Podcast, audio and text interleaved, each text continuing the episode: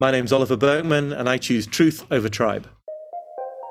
Are you tired of tribalism? I think a lot of what the left supports is satanic. The only time religious freedom is invoked is in the name of bigotry and discrimination. Are you exhausted by the culture war? If they don't like it here, they can leave. You could put half of Trump supporters into what I call the basket of deplorables. Are you suspicious of those who say Jesus endorses their political party? Is it possible to be a good Christian and also be a member of the Republican Party? And the answer is absolutely not. From certainly a biblical standpoint, Christians could not vote Democratic. We trust the lamb, not the donkey or the elephant. This is the podcast that's too liberal for conservatives and too conservative for liberals. I'm Patrick Miller. And I'm Keith Simon, and we choose truth over tribe. Do you?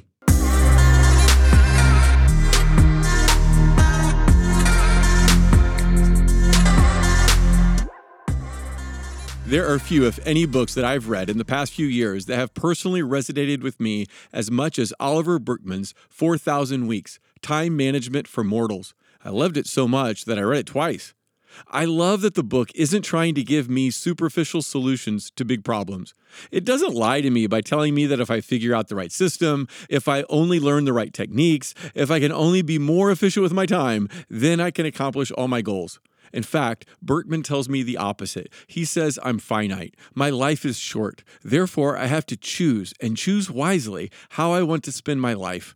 This is one of my favorite conversations I've been able to have since we started Truth Over Tribe. Oliver and I get into why we have such a difficult time living in the present, why we want to be busy, and what makes life meaningful. I hope you enjoy it as much as I did.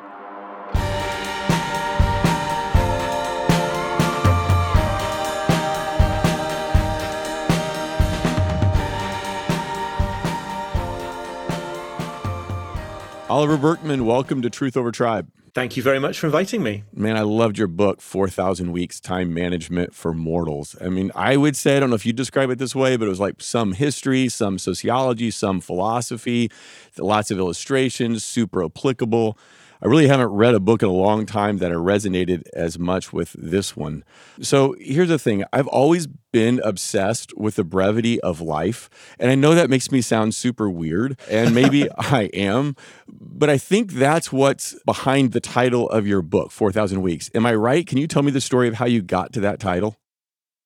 Yeah, I mean, 4,000 weeks is just very approximately the average lifespan in the West. It's actually a little bit more than that. And more for women than for men and all that stuff. But basically, it's just a good round number to give you a sense of how shockingly short uh, human life is. I have to say that although I, you know, use that as a title, I think it's good to grab attention that way.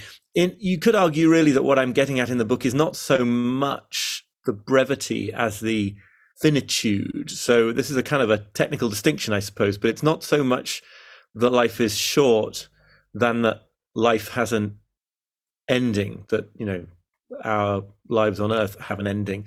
And so it's that that creates the ramifications right? That's what makes time precious. That's what makes time scarce. That's what means that every decision to do anything with an hour of our time or a week of our time is a decision not to do a lot of other things with that same time. It's the fact that there is an ending to it that is i guess really the central idea but also expressing it in weeks does make it sound really terrifyingly short as well because if you express it in days you get a lot of them even though they're little. And if you express it in years you don't get a lot of them but they're pretty big. Right. weeks are kind of small and you don't get a lot of them. So. well absolutely. I mean if you had asked me how many weeks a person who lived to be 80 years old had in their life and i didn't do the math well even if i did the math i'm so bad at math i would have told you something like you know 50000 or something. I don't know. And the number is closer to 4000 and weeks go by so quick. I mean i don't even know what i did last week. They just come and go and you don't pay attention to them and you think, oh, that's just a couple weeks. But weeks are precious when you realize you only have 4,000 of them. The Bible says that life is like a vapor. It's here today and it's gone tomorrow. And I think it's kind of getting at that same thing. So you were kind of starting to unpack this, but I just want to go further. Why is it important to realize that life isn't maybe as long as we think it is, that it does have an ending point? What difference does it make when you come to grasp that? Well, there's this famous line that goes around on the internet which I like partly because the internet can't decide if the originator of it was Confucius or the actor Tom Hiddleston. I find that very amusing that they can't decide. But the line is something like I don't think it was Tom Hiddleston. the line is We each have two lives, and the second one begins when we realize that we have only one. Huh. And that's a kind of a poetic way of expressing the same idea of this realization of what it means to have a finite number of years. It means essentially, I think one way of thinking about it is just that there are stakes to what we do and how we choose to use our time. If you lived on Earth in a material sense forever and you just sort of lived to an infinite age, it would, I think, and other philosophers more qualified than me have argued in the past, that it would make our choices meaningless because the answer to the question, should I do X or Y with my time today, would almost always just be like, well, it doesn't matter because you can always make the choice tomorrow.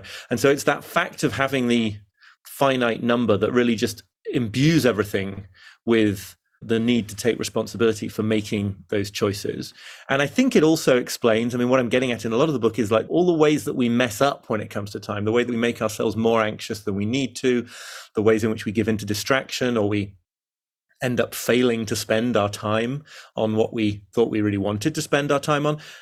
What these all have in common, I argue, is that they all come from our attempts to sort of emotionally avoid the fact of our finitude so that we engage with time in ways that make us feel sort of infinite and limitless, or like we're achieving some sort of almost sort of godlike status over our time instead of sort of acknowledging a fully human relationship with our time. And these things don't work because we are humans and we are finite, but they're seductive because they allow us to sort of avoid the emotional discomfort of facing the truth that like this is it and we have choices to make and the choices matter and things like that. Yeah, it's weird because in some sense we all know that we will live to be 70 or 80 years old and that's if things go well for us. Obviously, Right. some people live a lot shorter life than that. So if we were to take a test, we would get that answer right. And yet emotionally, psychologically, we've disconnected ourselves from that reality.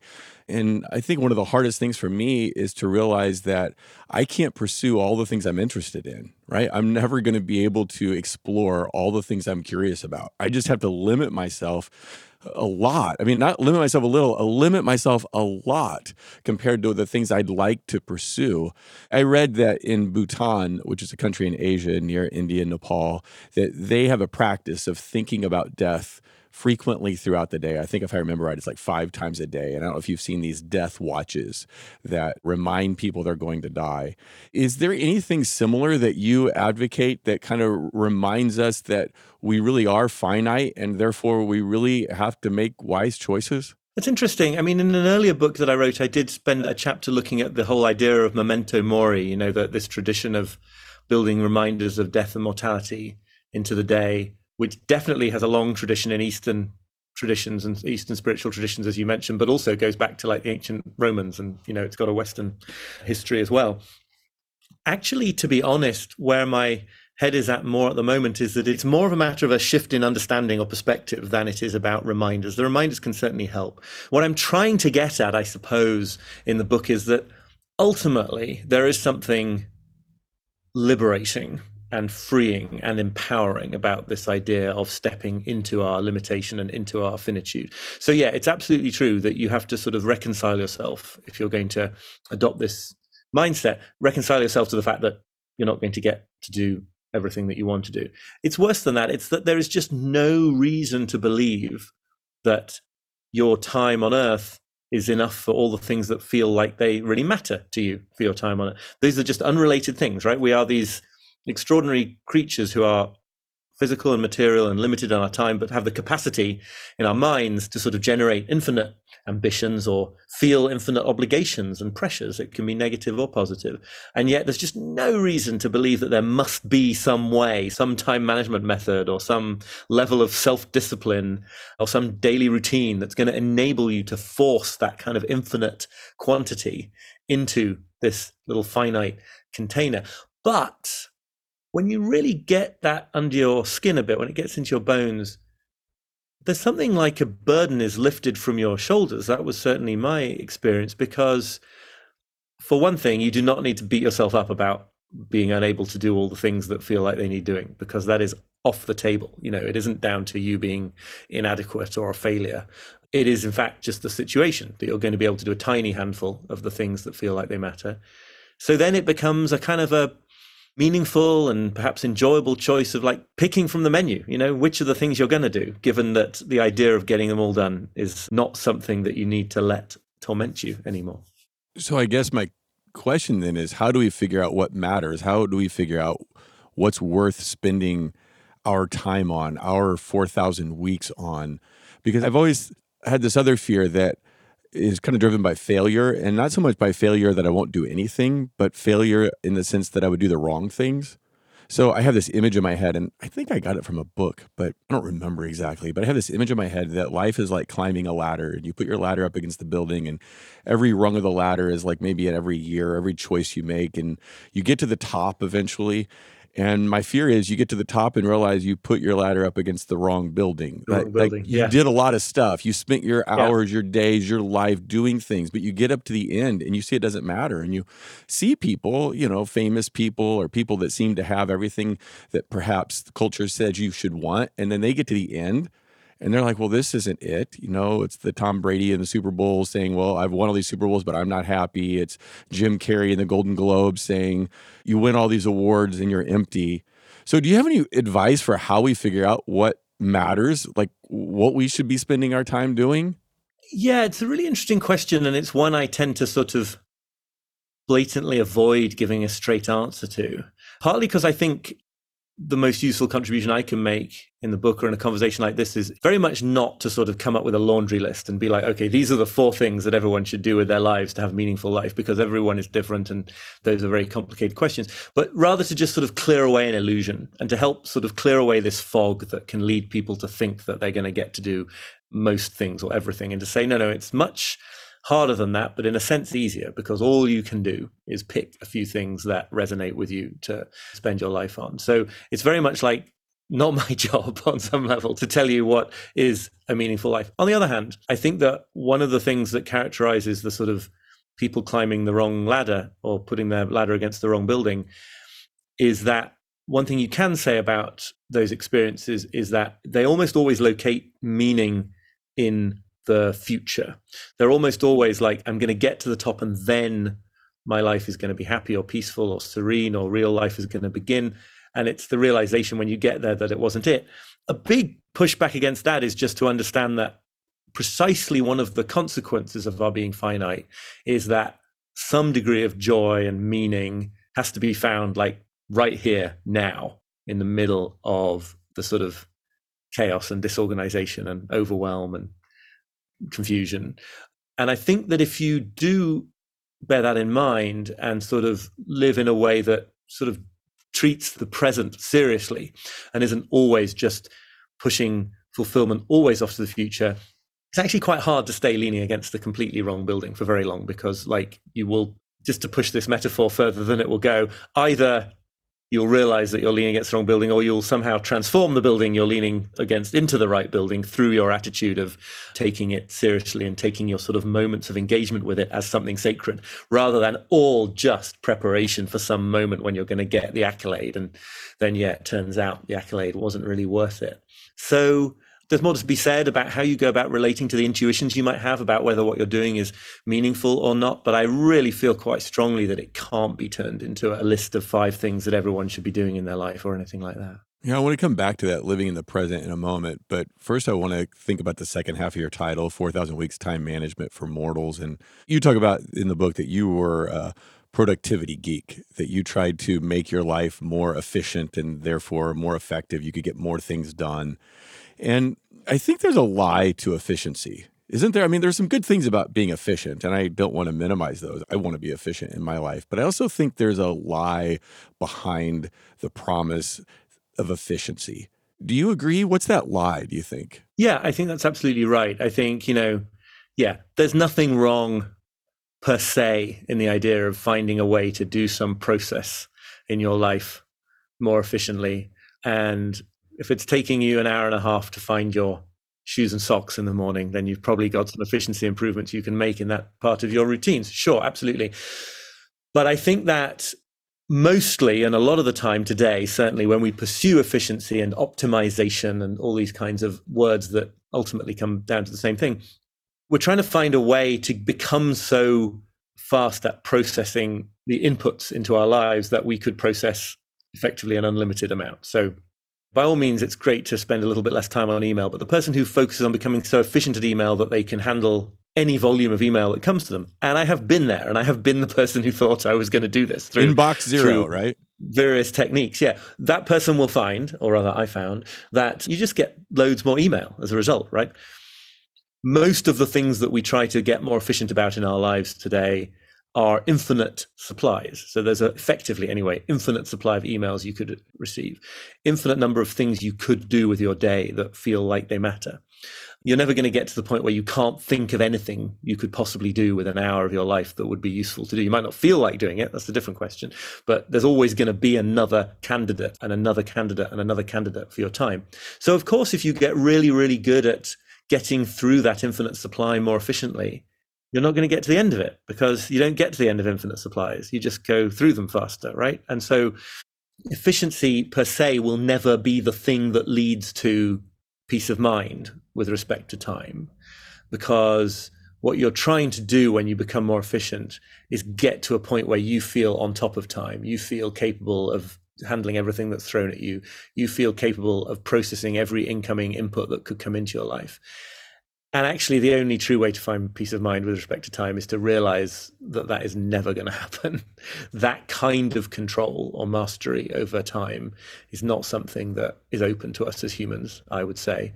And that peace of mind is something you have to find in the middle of all these infinite demands and possibilities and emails rather than after you've managed to deal with them all if that makes sense. Yeah, it does because the lie of efficiency, I think, is that if you practice this system or if you are really the master of your time, then you can raise your perfect family, have a super clean house, be on top of your job and always advancing up your career, have a great friends and social life, be fit and healthy. You can get all that. It's all obtainable if you will just be on top of it. And everybody comes around and sells you their program for having the most effective, efficient use of time. But no matter what you do, you always bounce up against this idea that no, you're finite. And no matter how on top of it you are, you can't have everything.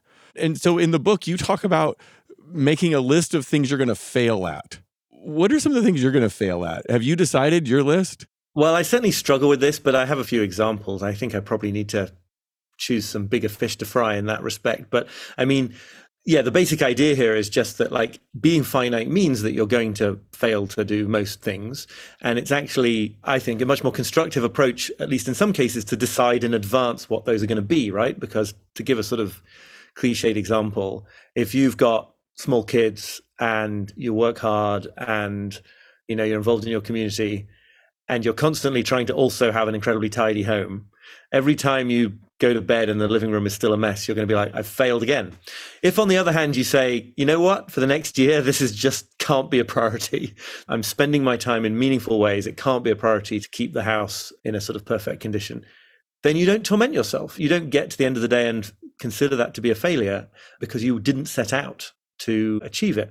Another very small example that I sometimes give because it is sort of close to my heart is like there is some part of me that wants to be a good cook it's important to me in some sense to being part of my family that I should be able to cook good, impressive meals. Now, I think I'm fine at cooking a basically nutritious dinner when that's my job, but certainly nothing imaginative. And you know, that'd be nice. It would be a meaningful thing to do with my time. It's not completely bogus as a way to spend my time. But it's just not significant enough compared to the sort of three or four things that I do think are completely centrally important to my life having meaning and to my making a contribution. And so it's been very freeing for me to be like, you know what? Maybe when my son leaves for college or something, maybe that's going to happen then. But it's just off the table for now. And it doesn't bug me because I'm not really trying to make that one of the things that I spend my time on. Well, I like how you say it that you kind of give yourself permission to fail in these areas. And therefore you don't get stressed out about them. And those lesser important things don't distract you from the more important things. Because if we just make a list of everything we want to succeed at, then that list gets long and long and long and impossible and you know makes us think we're infinite. But if we say I can do these things and I can't do these things, that's wrestling with our limitations, our finitude, as you say it. And it isn't because the things that you decide not to do are not meaningful. Right. As you say, that's crucial. We are choosing among things that matter here. We're not just trying to find a way to do everything that matters and get rid of all the stuff that doesn't really matter. We're accepting that sacrifice that is like, this is the kind of bittersweet thing about being a human on the earth. Like a load of stuff that totally matters, you're not going to get to do. And I think there's something very, very helpful in being willing to look at that directly. So I'm reading your book, and what comes to my mind as I'm reading it is this illustration I'd heard. I want to say it was from Stephen Covey years ago. Maybe he got it from somewhere else. I don't know.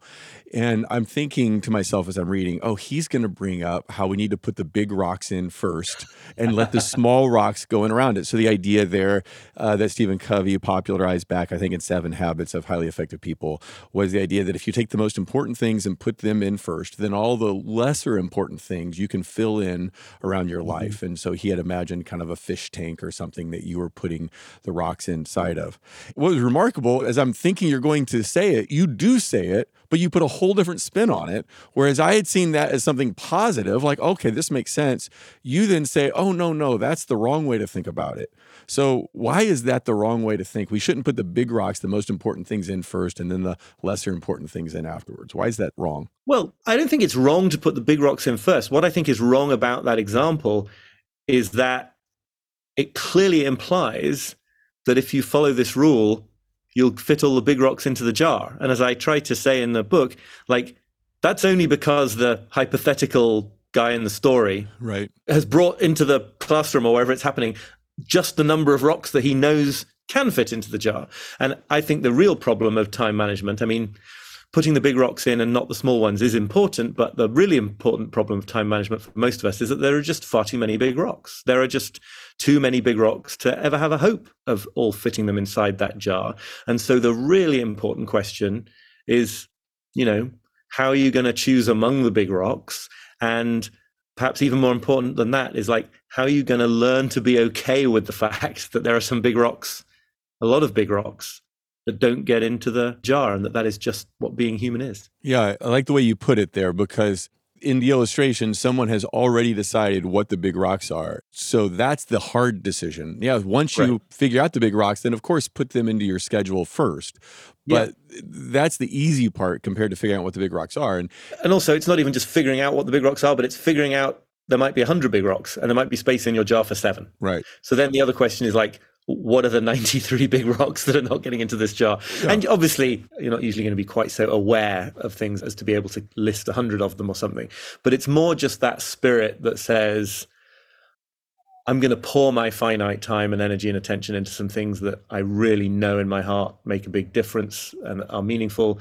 And I'm just going to, yeah, cut myself some slack, give myself endless permission to not manage to do all the things that I can think of that feel meaningful. Which takes us back to what we just talked about a few minutes ago is what are you going to fail at or what are you going to let go of so you can do the important things. But it seems like in today's world, we're exposed to more and more opportunity. Our phones, the internet, it just feels like life is bigger and we are exposed to more and more opportunities. And I watch people who are younger than me, I mean me, but people who are younger than me really struggle with the paradox of choice. They are confronted mm-hmm. with all these possibilities that they could spend their life doing, all these experiences they could have, all these places they could live, travel to. And I wonder if kind of the paradox of choice that the more options you have, the more you're dissatisfied with the option you chose, is what's kind of leading to some of the anxiety that people are facing. You know, you even hear about quarter life crisis. It used to be a midlife crisis. Now there's a quarter yeah. life crisis. Do you think there's something to that? Yeah, absolutely. I think the paradox of choice is central to all of this. There's a slightly different spin I want to put on it or something.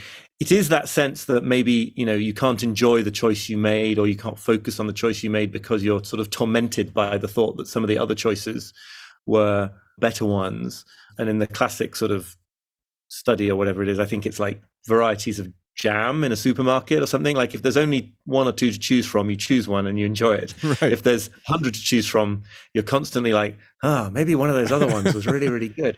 But it's also just that that sort of specter of limitlessness is aroused in those contexts, right? It's like, well, it'd be really good to be able to try them all or to make a really exhaustive choice among them all. And these are just things that you can't do as a limited human. You have to sort of make choices with a lack of total information about what alternatives you are choosing between or about how the choice is going to turn out. Yeah, I think that this idea of the paradox of choice is very closely connected to this idea of the sort of tormenting mirage of this idea that we could maybe be limitless and exhaustively make the perfect decisions about everything and experience everything that was out there to be experienced and all the rest of it. I don't know how much you want to get in sort of like a religious lens on this, but I do think there is something very useful about the language of sort of wanting to try to take the place of God over your time versus stepping more and more fully into the reality of your humanness. And it's actually very liberating to do the latter. You know, it feels like it's a constraint, but it's actually the opposite of constraint. It's sort of you can't be free from time in that godlike way, but you can be free in time by sort of being wholehearted about the fact that you don't get to choose from everything, you don't get to sample everything, you don't get to know for sure how things are going to turn out. It's counterintuitive because, in some sense, if you ask people, would you like to have more choices about what you could do with your life or what kind of chocolate you'd like or, you know, dessert, breakfast, whatever, we'd say, yeah, we'd like to have as many choices as possible. But it turns out that the more choices you have, the less happy you are. Right. And it's always a case of balance as well, isn't it? Because it's like, I live in the UK and I spend a lot of time in the US. And so I end up sort of setting myself against implicitly a certain kind of extreme of Anglo-American culture here that says more choices, more freedom. Mm-hmm. Obviously, you don't want to live in North Korea either, right? And that sort of complete elimination of choice is a bad thing. And the fact that we have more choice than we used to, and that you know the choices spread among more of the population that used to, is on balance a good thing. It's just that the idea that peace of mind lies with more and more and more and more of it, always more of it, that is the thing that is, I think, completely mistaken.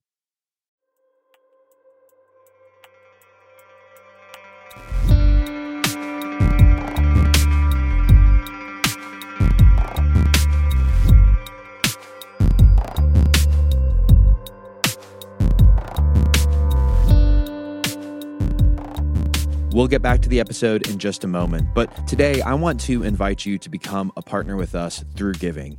If you enjoy this podcast and God is using it to change your heart and make you more like Him, I hope that you will partner with us. If you've heard the stories of lives that have been changed, marriages that have been reconciled, church families that have been brought back together, that were divided by political tribalism, and you want to hear more stories like that, again, I hope you'll partner with us by giving. Of course, I wish we could pull off a podcast without any cost, but running these things can be expensive. And your partnership in ministry with us goes a long way towards making Truth Over Tribe sustainable in the long term.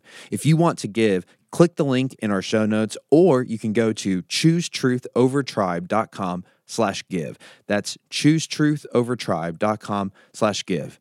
I hope you'll partner with us in this gospel centered ministry to glorify Jesus by fighting tribalism in our churches, in our communities, and in our families.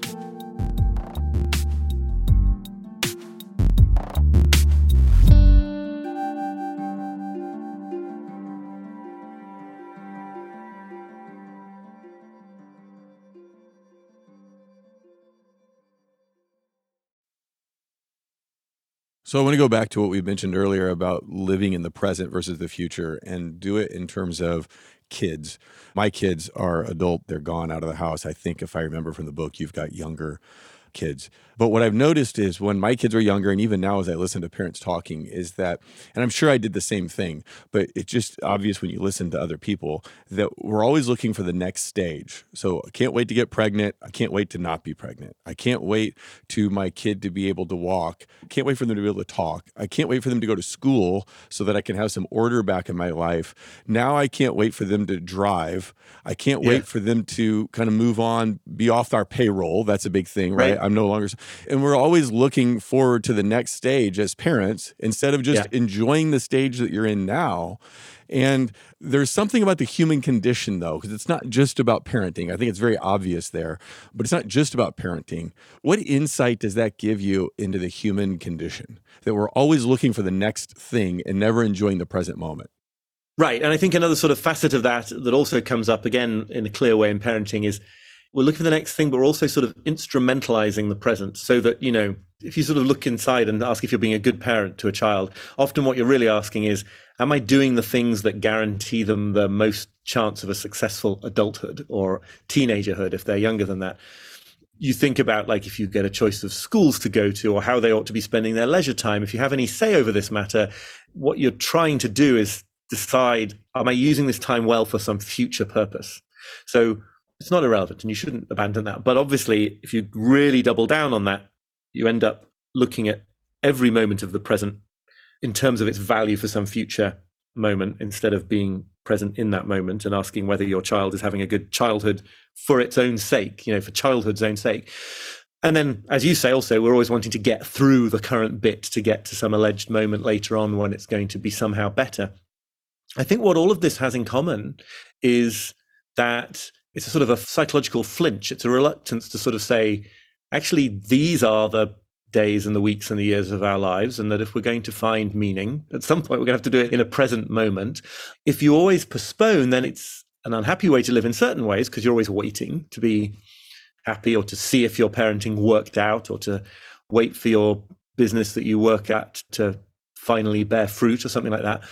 But it's actually very sort of comfortable in a way as well because it enables you to not have to quite face the music, if you see what I mean. You get to say, like, well, real life is later. Right now, I'm just preparing. So I don't need to really take super seriously how meaningful it is. And so there's a certain kind of weird comfort in that.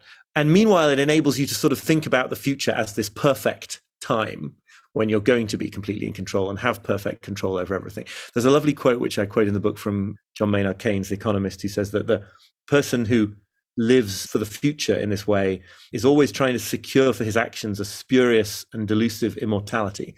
And the quote is something like, you know, he doesn't really love his cat, but only his cat's kittens, nor in truth the kittens, but only the kitten's kittens, and so on forever and ever and ever. And you never quite cash out your life, right? It's always the next thing. But that makes you feel kind of powerful because it's like you have this notion of time stretching off forever into the future and you're you're on your way. And so it's comfortable. But actually, life is finite and you're going to have to find some meaning in the present at some point if you're going to have a meaningful life. Okay, I just love that what you said there in the last few minutes because there is something powerful. There's a lie that we tell ourselves that when we get to this stage, then we're going to have it, like a stage in business or family life or whatever, that then life will be good. And Yeah. it keeps us from having to wrestle with, no, I've got to find meaning and purpose and goodness and joy and whatever right now in the middle of being in school, in the middle of having a toddler, in the middle of starting the business. And if I can't find it now, I won't Yeah. find it in the future either. Right. So let's stay on this topic of the human condition for another second. There was a belief that in the past, there was a belief that in the future we wouldn't have to work as much because we would have all kinds of time saving devices. And there was this kind of fear of, uh oh, what is everybody going to do with their free time? And you mentioned in the book, like people in their homes, is there were labor saving devices to clean homes or whatever. Would we have more free time because we had these labor saving devices? And you said, no, the standard of cleanliness just went up. And obviously, we've filled our life with work. We work maybe more now than ever before. I don't know. But again, I think that tells us something about the human condition. I mean, we don't want free time, is what it tells me. Right. It tells me that somehow we are committed to creating a system where we're always super busy. Yeah. Is there anything you could unpack there a little bit more that we could learn from ourselves? And, and in the process, would you tell us the story of the Mexican fisherman? yeah, sure. Yeah, I mean, I think busyness is such a fascinating concept to me anyway, because the kind of busyness that we have today is this feeling that there's more that we absolutely must do than that we ever could do. And that's the feeling of being overwhelmed, right? It's the sense that just to get through the day and be minimally acceptable to the world and earn your place on the planet, whatever it is, you've got to do a greater number of things than actually you can do. And that's a really depressing and despair inducing place to be because it's like you get up in the morning and it's already over. Your chances of winning the day are already over.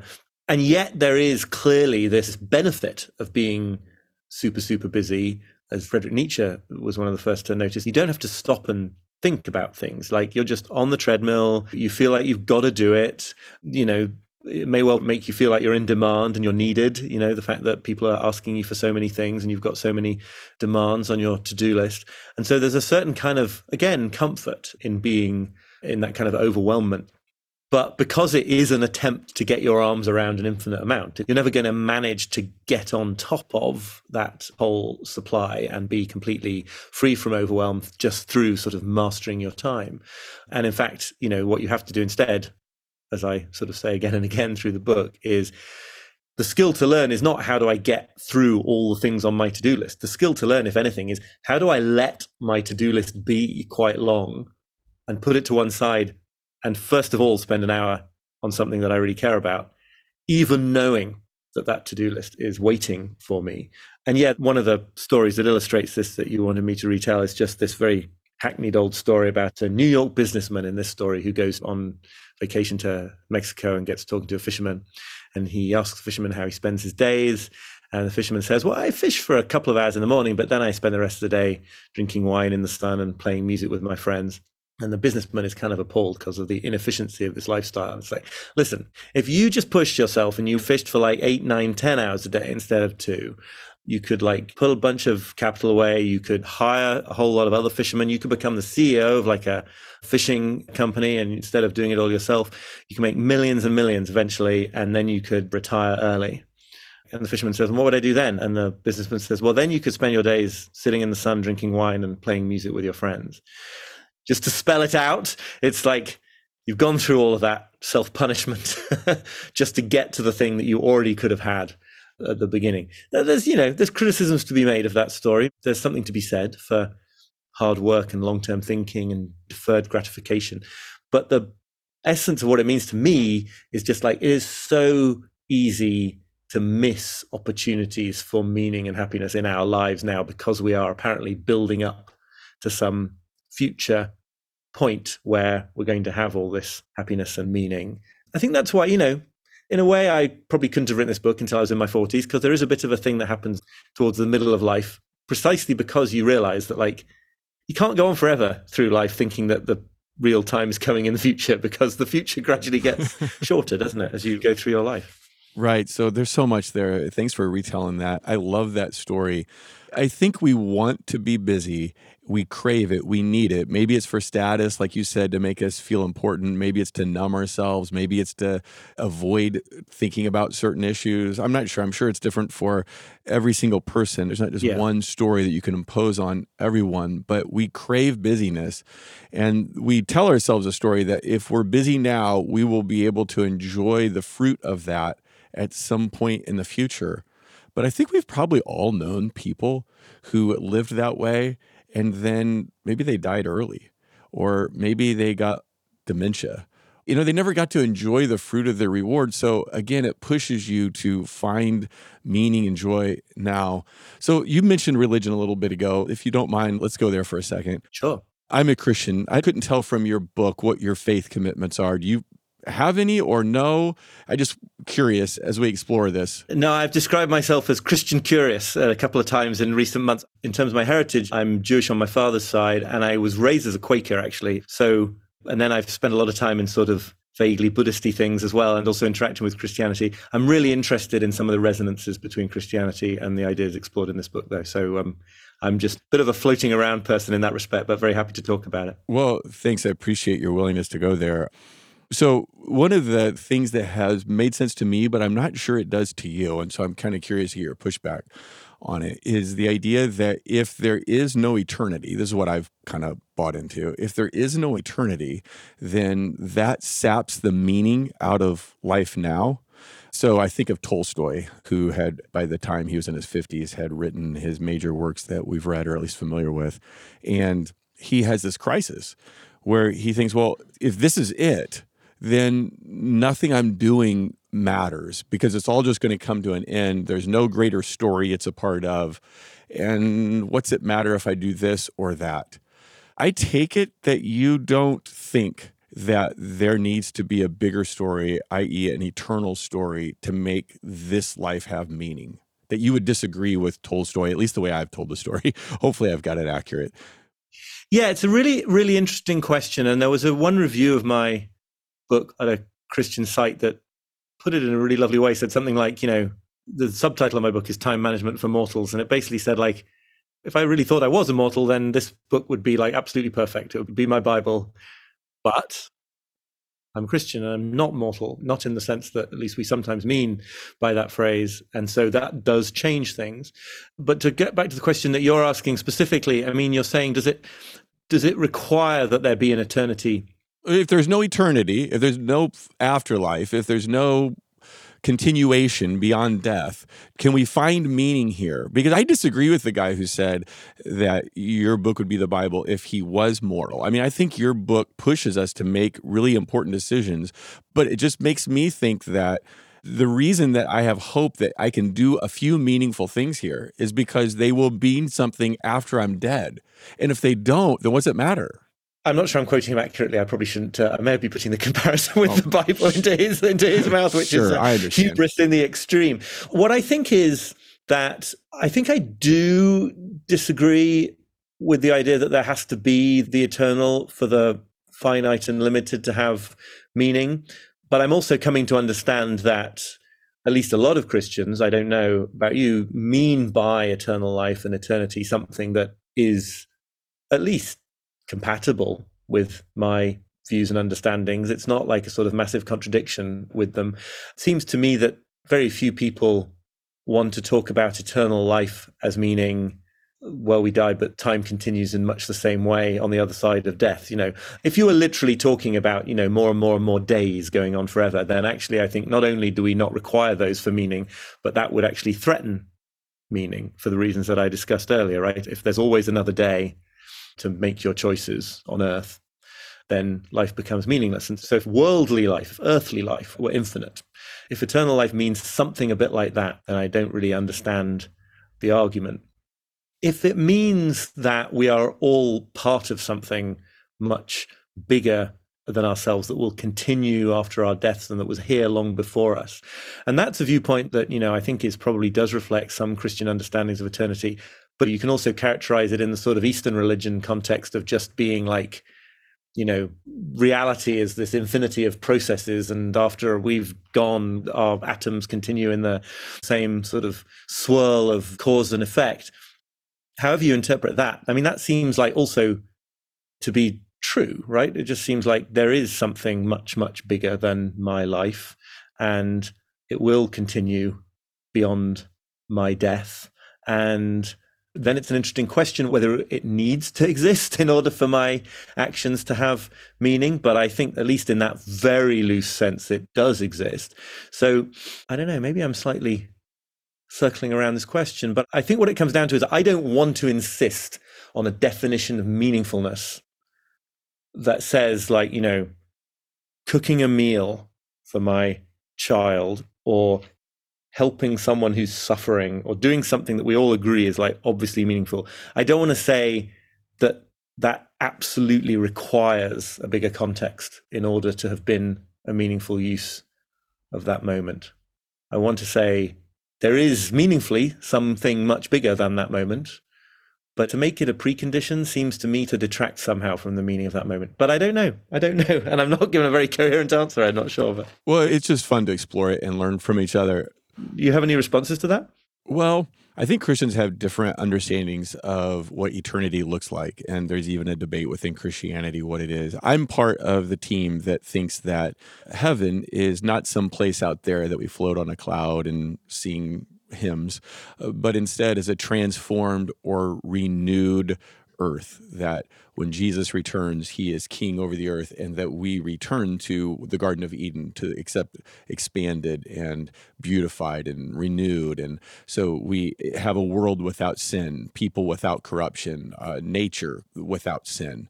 And so that we do get to live a sense of endless days in light of God's presence and each other without the corruption that sin has caused war, hatred, jealousy, all those horrible things.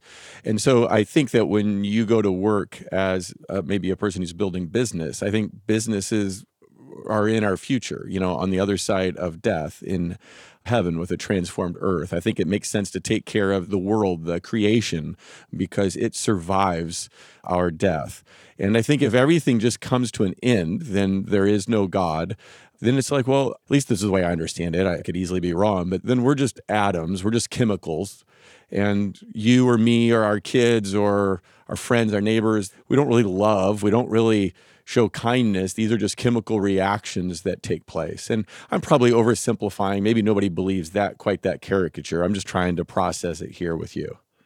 Yeah, no, we're not going to resolve this in the course of this podcast. But no. I guess that for me, the question there comes down to saying, well, and I'm sure that these are sort of ancient theological debates that I'm oversimplifying and caricaturing, but like to say that I, as a personal part of reality, will come to an end does not seem to me to be the same as saying that everything comes to an end in the sort of nihilistic way that you're pointing at there.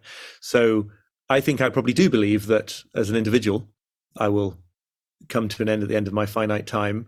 But I'm not sure that that needs me to say that that's the same as everything coming to the end. I suspect I'm tending towards some kind of understanding of eternity here, which, yeah, is a sort of some kind of idea like the ancient Stoics identifying reality and God and something like that. I don't know where that leads, but I don't want to say that just because I'm not continuing on, that the thing that I'm part of and that have been adding my meaning to during my life isn't meaningfully eternal in a different way. But I'm at the absolute limits of my knowledge or understanding of anything. So, you know, who knows? At the very end of the book, well, not the very end, because you end with some really practical advice, practical help, which I super appreciated. That's what I meant earlier that the book 4000 Weeks is it's sociological, it's historical, it's philosophical, but it's super practical. But right before you get to that stuff, you talk about hope and you quote a climate activist who I wasn't familiar with, Derrick Jensen, I believe is his name.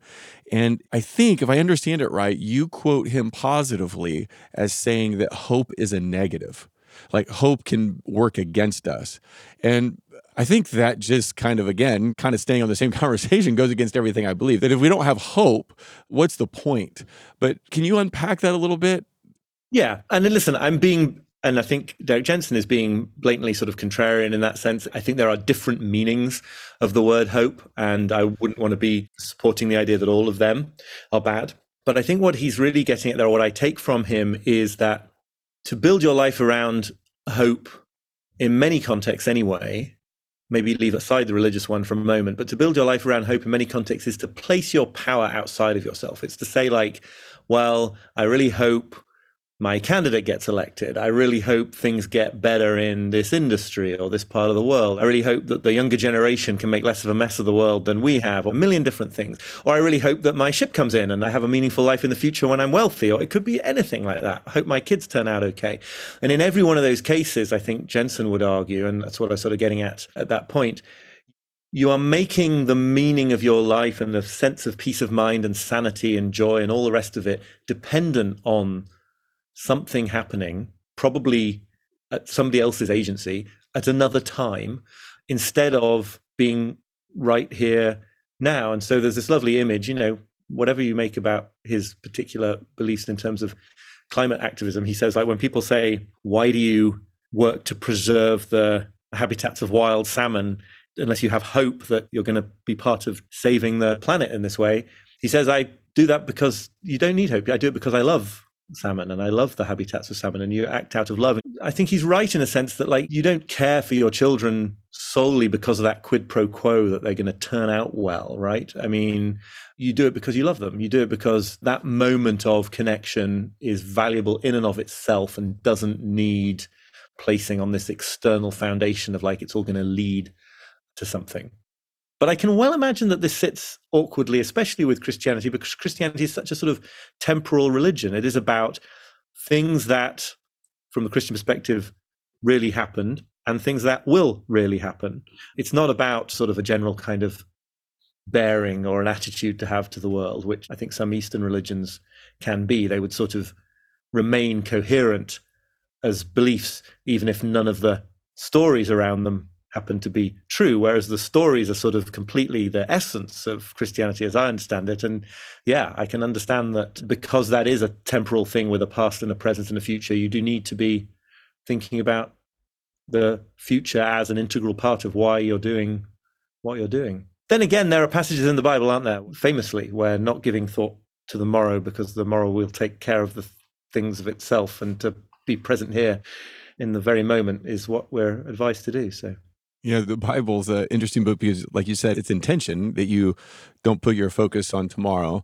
You live in the present, so therefore you don't worry. On the other hand, in the same passage, Jesus says, But you lay up treasures in heaven, not on earth. So you make sacrifices now, whether it's financial or time or whatever, emotional, with the idea that that'll pay off later, that there's something to look forward to and a hope beyond your life now. Hey, Oliver, I've enjoyed this conversation so much, and we haven't even touched on everything I would love to talk to you about. I mean, you talk about hobbies, you talk about distractions in the book, you talk about how this disconnect when we have free time, but our friends don't have it, and how important that is. So, there's so mm-hmm. much more to investigate in this book than we had a chance to talk about. I just encourage people to pick it up and read it. Thanks so much for your time. I super appreciate it. it's been my pleasure. Thanks for such an interesting conversation. Thanks for listening. If you found this podcast helpful, make sure to subscribe and leave a review. And make sure it's at least five stars. Stop. No, just be honest. Reviews help other people find us. okay, okay. At the very least, you can share today's episode. Maybe put it on your social, your favorite text chain. And if you didn't like this episode, awesome. Tell us why you disagree on Twitter at truthovertribe underscore. We might even share your thoughts in an upcoming newsletter.